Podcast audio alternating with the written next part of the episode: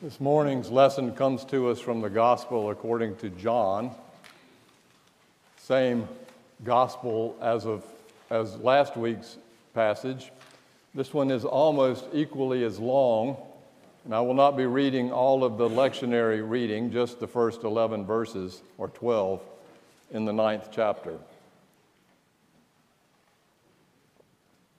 Let us pray. Oh God, enlighten us with your word. Reveal yourself to us that we may see in Christ's name. Amen. As Jesus walked along, he saw a man born blind from birth. His disciples asked him, Rabbi, who sinned? This man or his parents that he was born blind? And Jesus answered, Neither this man nor his parents sinned. He was born blind so that God's works might be revealed in him. We must work the works of him who sent me while it is day. Night is coming when no one can work. As long as I am in the world, I am the light of the world.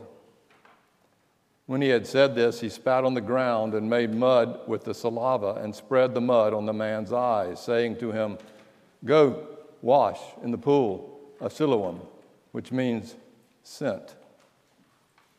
Then he went and washed and came back able to see.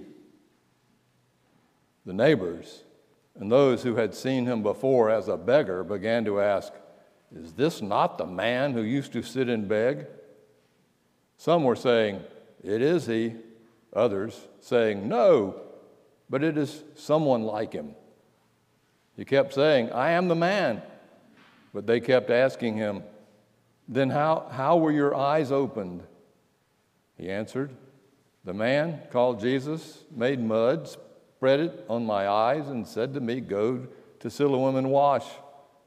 Then I went and washed and received my sight. They said to him, Where is he?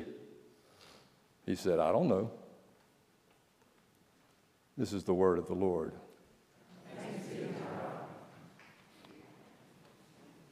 This is the story about how Jesus, the light of the world, brings sight to those who are in darkness. And those who are in darkness, according to the Bible, means everybody. And the story is about how this light comes to everybody and brings sight to those in darkness. And it is a light, John says, that came into the darkness and cannot be overcome. And this light that comes out of the darkness is the light that brings truth and hope and faith and love. And this light that comes out of the darkness to us is a light that, that in that love melts the scales off of our eyes, the eyes of our hearts and souls, and brings to us a new sight. He opens the eyes of those who are far-sighted don't let this be taken personally, but the word is presbyopic. That is to say, we see all the sin in others, but we cannot really see the sin in ourselves. He opens the eyes of those who are myopic, that is, that they are short sighted, who get so caught up in the fever of the moment, and, and we can't see past the nose on our face, and the we can't even see a big picture other than my own experience of life and truth. My own experience of the length and the breadth and the height and the depth of reality. That's all we can see.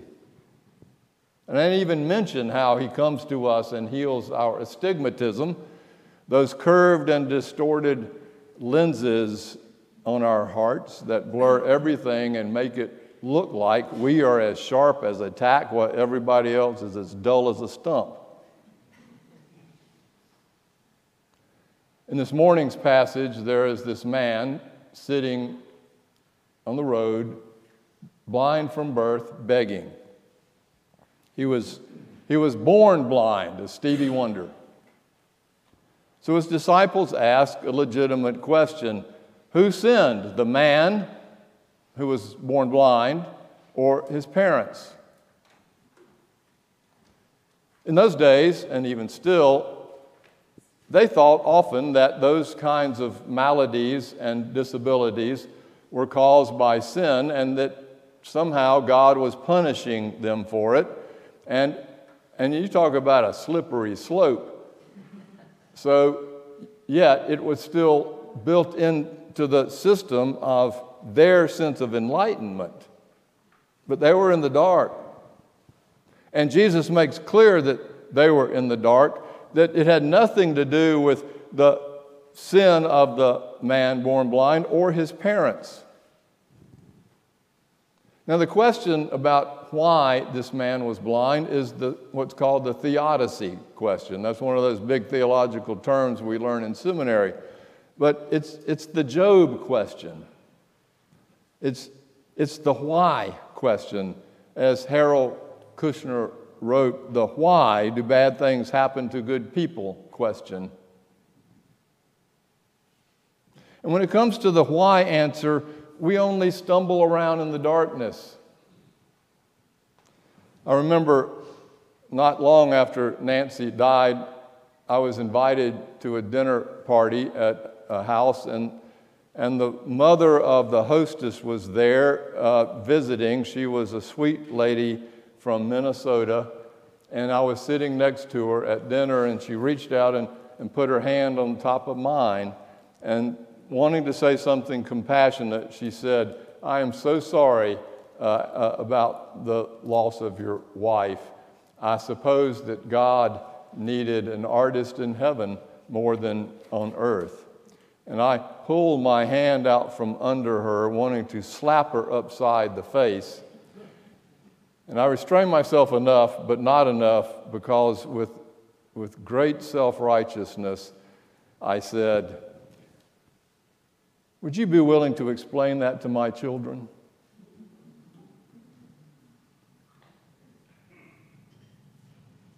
Jesus doesn't even deal with the question of the why, who sinned. Instead, he says, that question doesn't matter. What matters is what next the how question. How then can God use this man's blindness for good work? Jesus sees it clearly in this way. To be, to be able to see and perceive the works of God, even in the midst of an accident or a cancer diagnosis or a loss of any kind or a trauma, divorce, you name it to be able to perceive the works of God in and through that, to be able to use that loss for something that is godlike, that is what Jesus says it means to have sight. If we obsess over the why, we remain in darkness and resentment and anger. But to see through the darkness is to squint, into the future with enough sight eyes of faith to be able to see a light out there somewhere vaguely breaking in on us, even now in the midst of our pain and suffering, breaking in with a hopeful future. And being able to see through a fog like this, I think, is what it means to see through the eyes of faith. It doesn't come quickly, it doesn't come easily. It takes community, it takes others, it takes the spectacles of faith, but it's there when we're ready and we're looking for it. Jesus said he was born blind so that God's works might be revealed in him. That's the point. We must work the works of God who sent me while there is still light because night is coming when no one can work.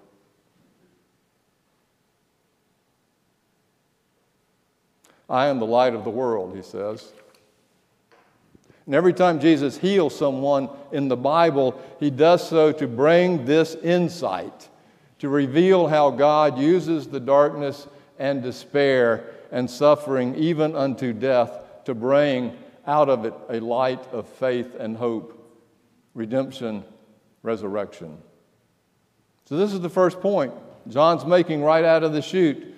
The light of the world comes into the darkness, and our unknowing to bring any sense to it turns into awareness by the sight of Christ's light that God will be with us in the suffering and redeem it as God did with Christ's resurrection.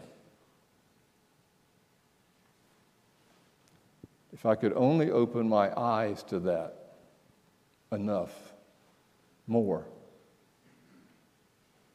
If I could only somehow get this message more and more, if I could only help others get it in a world that seems surrounded by the darkness of achievement and comparison and Facebook. I know, I'm sorry. One of you was kind enough to call me out on my Facebook demonization last week, and it serves a very good purpose. But I see a lot of young people lost in the darkness of it, and especially young girls. If only we could get this message out that wherever you are in your sense of darkness, whatever your age, that there is a light that is going to come if you are able to hang in there and see it. And maybe, hopefully, there would be less obsession with suicidal ideation just to open your eyes to see that where I am now is not the final moment, but that there is something coming to us later out of this darkness with a future and a hope. If we could only write a prescription for that. And this is the first thing John wants us to know. We are blinded by our own myopic vision from seeing beyond our tiny little lives but it's bigger than that.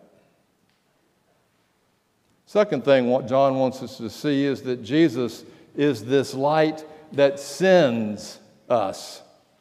While we may have this light in us, we cannot release it on our own, and so we need the touch and presence of God's love, even to, even to wake us up. But He still has to, He has to tell us that you gotta get up and walk the walk. You got to go to the pool of Siloam and wash. I can't do it all for you. Now you have the light to find your way there. Wash, and then you will see fully. You know what I mean? We just want somebody to do it for us.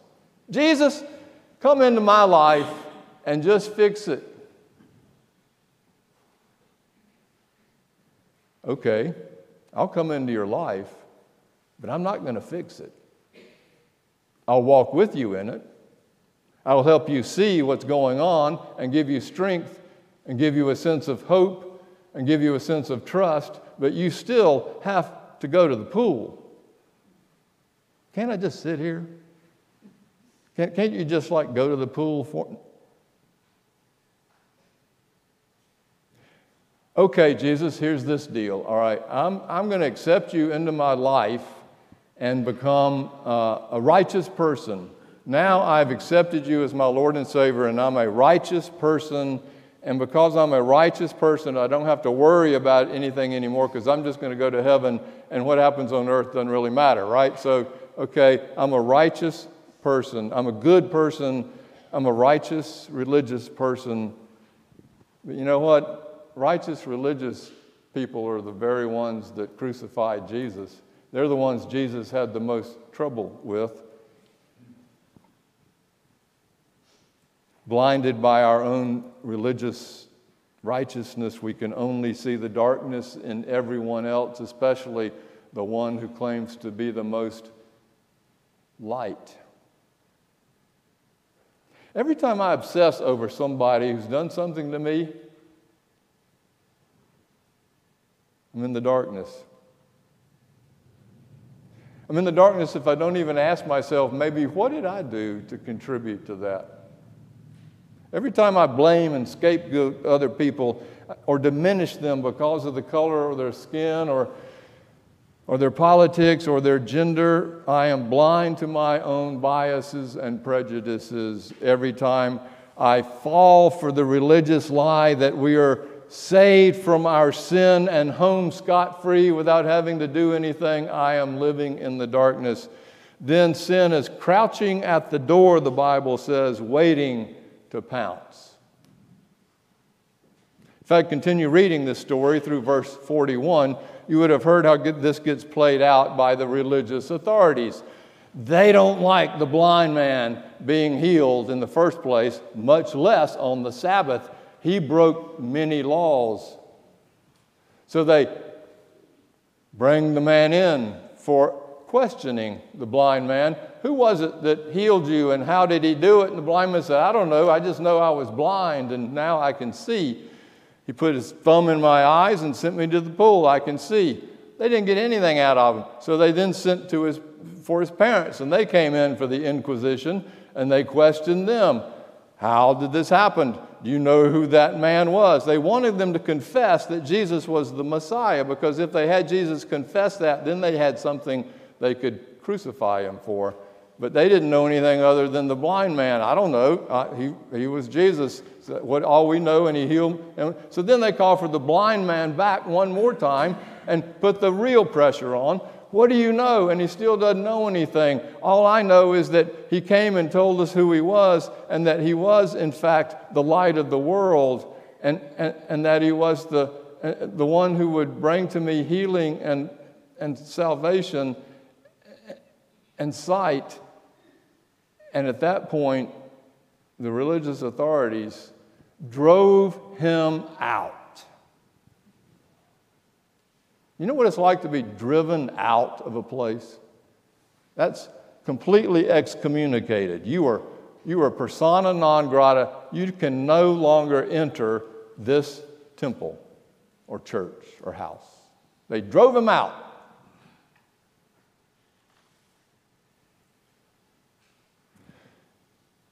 When you turn the light on in a room that is roach infested, the roaches run to the corners, Fred Craddock said to the darkness, to the shadows.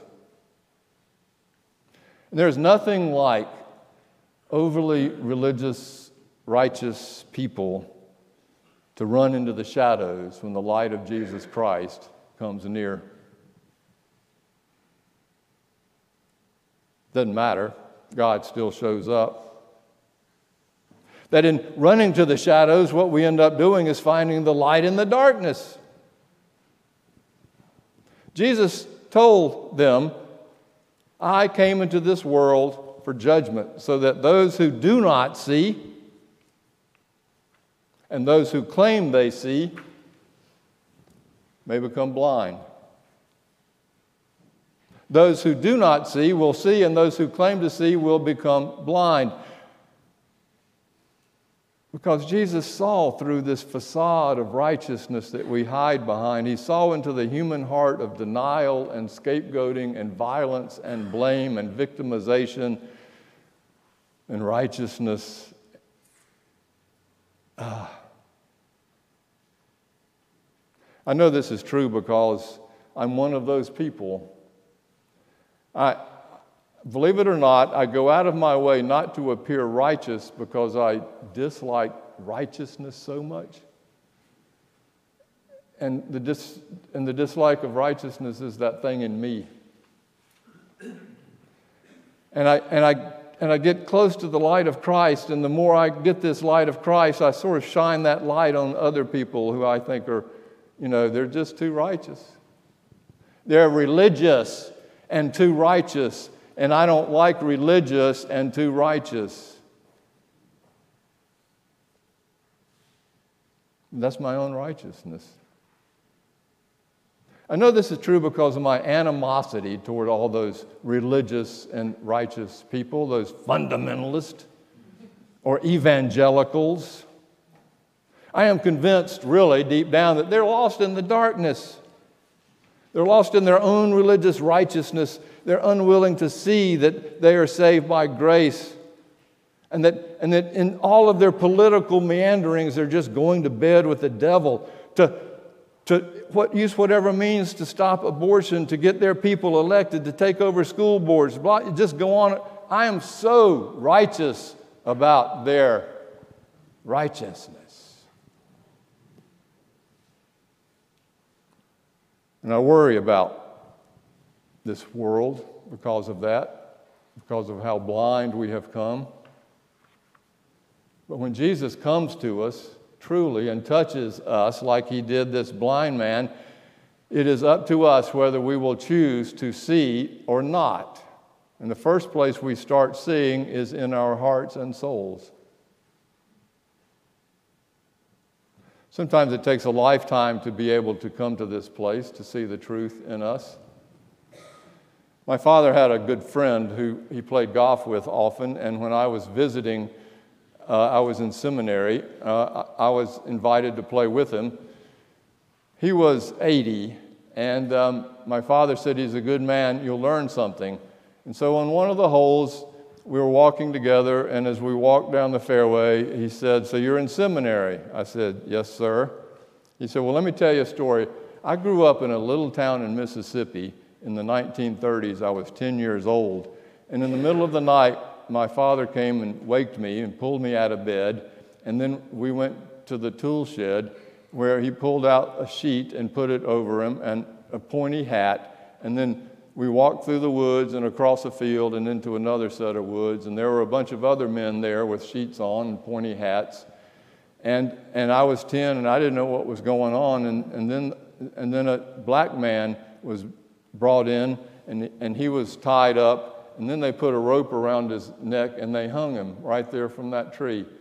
And I didn't understand it. They said it was for good reason because he had said something to a white woman, but uh, that was not that where he was out of place. I didn't understand all that, but I assumed that since my father was part of this and these other men I knew well, it, it probably had some reason for it. And so, since I've been 10 years old, I rationalized it and, and I put it in its place, and I didn't really worry about it just the way it was in those days, on and on. When, but when I got to be 60, 50 years later, I used to go to church all the time. I wrapped myself in my own righteousness, he said. I, went to, I was the best church person you've ever. At 60 years old, though, one Sunday, one Sunday we sang, Were You There? Do you know that song? I said, Yes, sir. We started singing were you there when they crucified my Lord? You know it? And he said, as we were singing that song, it came to the verse where it goes, Were you there when they nailed him to the tree? Not, that's not what I heard, he said. What I heard was, Were you there when they hung him from that tree? That's what I heard. Were you there when they hung him from that tree? And he's singing this as we're walking down the fairway. My father's looking back, going, Ooh, what's going on? And I start singing with him. Oh, oh, oh, sometimes it causes me to tremble, tremble, tremble. Were you there? And he knew he was. And it broke him. Dead to rights, broke him. And at that point, he was able to see his own, his own complicity, his own denials, his own rationalizations. He saw. And he said, You know, I don't know about all this seminary stuff. Y'all go off to learn all this stuff, you know, all this dogma and doctrine, all this preacher stuff y'all learn. But one thing I'm sure of, this is all I know now. I don't know any of that. All I know now is I once was lost, but now am found. Was blind, but now I see. We ended up finishing the hole with tears in our eyes. You get that?